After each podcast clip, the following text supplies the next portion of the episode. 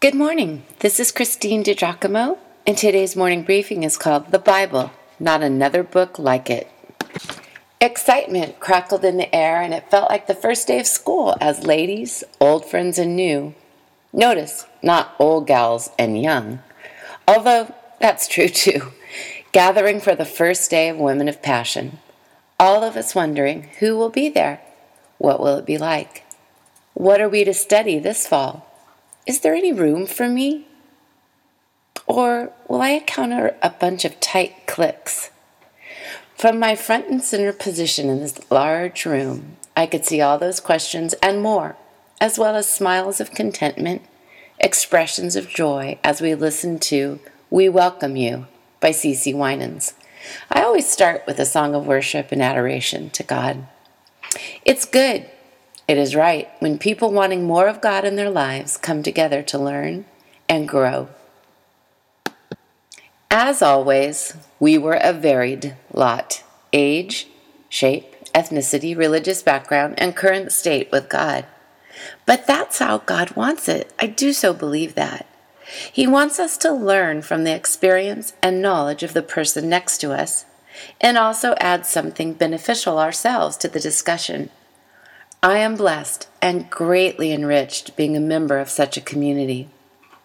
In the last days, I have been building a case for the verifiability of the Word of God through fulfilled prophecy. For instance, 60 specific prophecies about Jesus alone, then fulfilled in Jesus Christ. And also archaeology. More than 25,000 discoveries just within that region known as the Bible lands. You can go back and look at the previous writings at PastorWoman.com.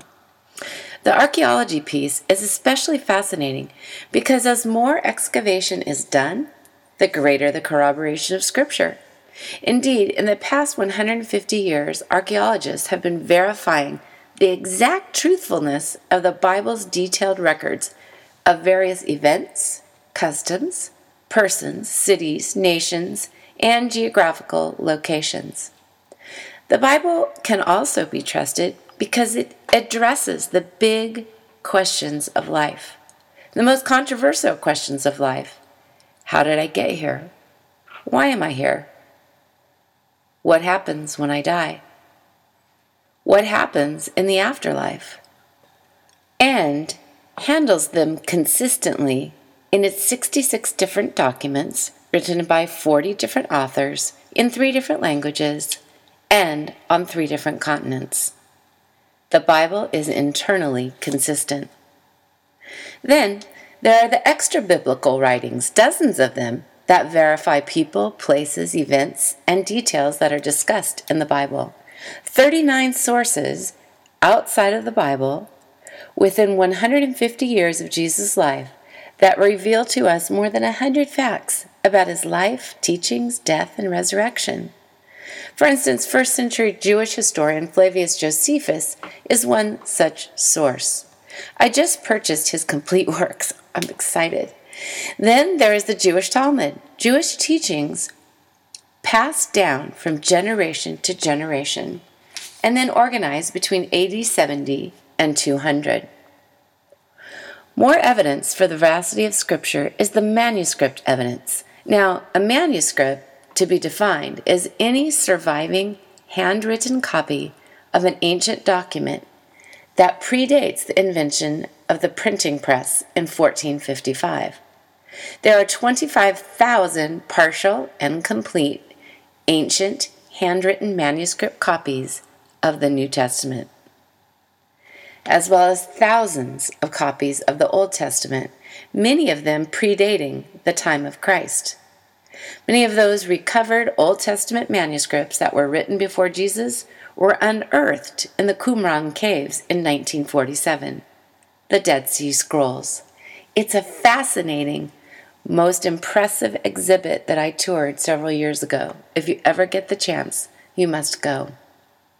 Then there is the realness factor of Scripture. It includes the bad, evil, sometimes foolish and stupid, and the ugly, along with the good of people, such as good King David falling to the temptation of adultery following it up with murder. How could God's words then call him a man after his own heart? Bible tells it like it was.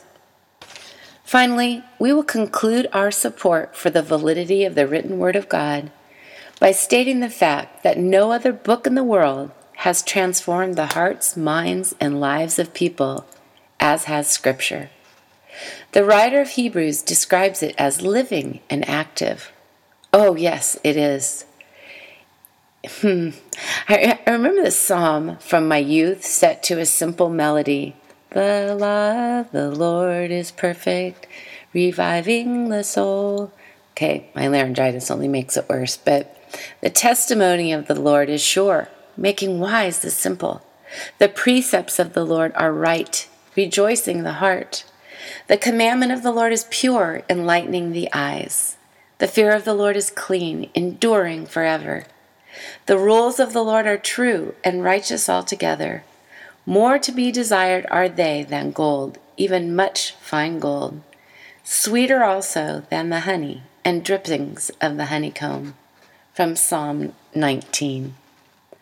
I do so love my Bible, and the more I know about it, the more I read and digest its truths, the more I love it. Onward to the New Testament.